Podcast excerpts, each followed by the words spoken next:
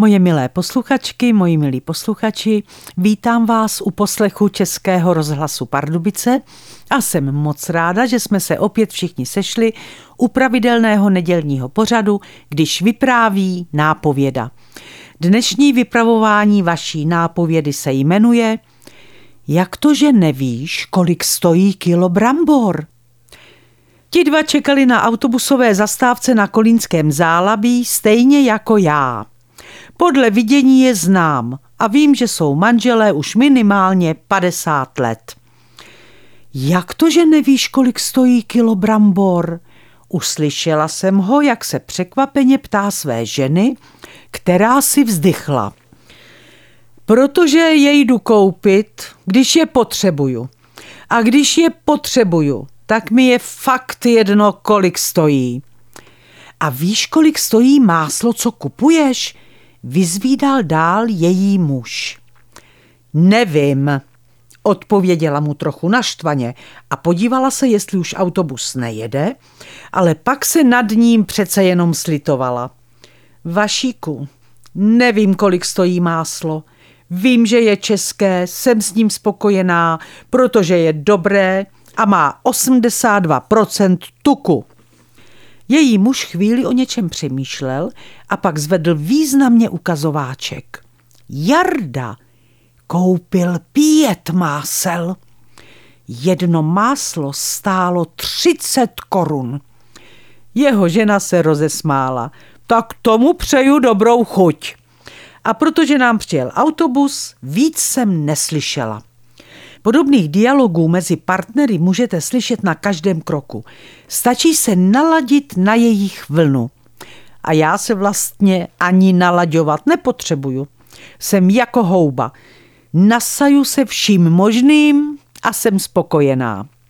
Ten s tím máslem za 30 korun nevypadal jako důchodce. Džíny, džínová bunda, upravený, sympatický – ale svoji ženu svými otázkami trochu rozčiloval. Nedivím se. Celý život řídil firmu, dvakrát i třikrát do roka řešil, kam se pojede na dovolenou, nebo jestli na chalupě nechá udělat novou střechu nebo bazén a najednou... Jarda koupil pět másel a jedno máslo stálo 30 korun. Když jsem odpoledne přijela ze zkoušky v činoherním klubu, zastavila jsem se před kolínskou drogérií Teta, protože jsem tam chtěla něco koupit a nenapsala jsem si blbenku, jak říkám malým lístečkům, které mi mnoho důležitých věcí připomenou. Ano, ano, já vás slyším. Slyším až sem, jak si někteří posluchači říkají, hlavně, že nás chlapi pomlouvá, a přitom má sama máslo na hlavě. ano, máte pravdu. Občas něco zapomenu. V tu chvíli vyšly z tety dvě ženy v mém věku a ta jedna se hodně, ale hodně rozčilovala. Mně bylo divný, když se mě ráno zeptal, jestli mám kartičku na slevy do tety a jestli mu ji půjčím. Ale pospíchala jsem, tak se mi vytáhla z peněženky, řekla mu, ať ji nestratí a letěla jsem do práce. Asi chce něco koupit kočičce, říkala jsem si a pustila jsem to z hlavy.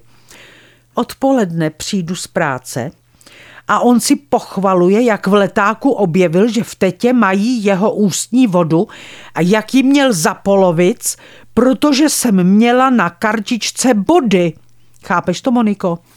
Já střádám body, abych si koupila noční a denní krém plus 65 a on mi ty body vyfláká na svoji ústní vodu.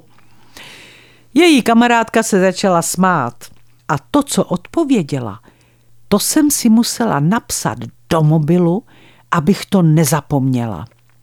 Jo, to znám. Člověk by čekal, že se ti naši chlapy budou chtít co nejvíc přiblížit ke stádu pižmonů a tím si koledovat o smrt. A oni? Oni zatím chtějí kartičku na slevy do tety. Doma jsem si na internetu zadala heslo stádo pižmonů a nestačila jsem se divit. Pižmoni opravdu existují a když se k ním přiblížíte moc blízko, tak jsou opravdu smrtelně nebezpeční. A to je pro dnešek všechno. Moje milé posluchačky, moji milí posluchači, máme před sebou prázdniny. Užijte si dovolenou, užijte si léto, užijte si rodinu, přátele, kamarády, nepřibližujte se ke stádu pyžmonů, prostě se opatrujte. A začátkem září se moc těším, až se tady zase všichni první zářijovou neděli sejdeme. Vše dobré vám přeje vaše nápověda Irena Fuchsová.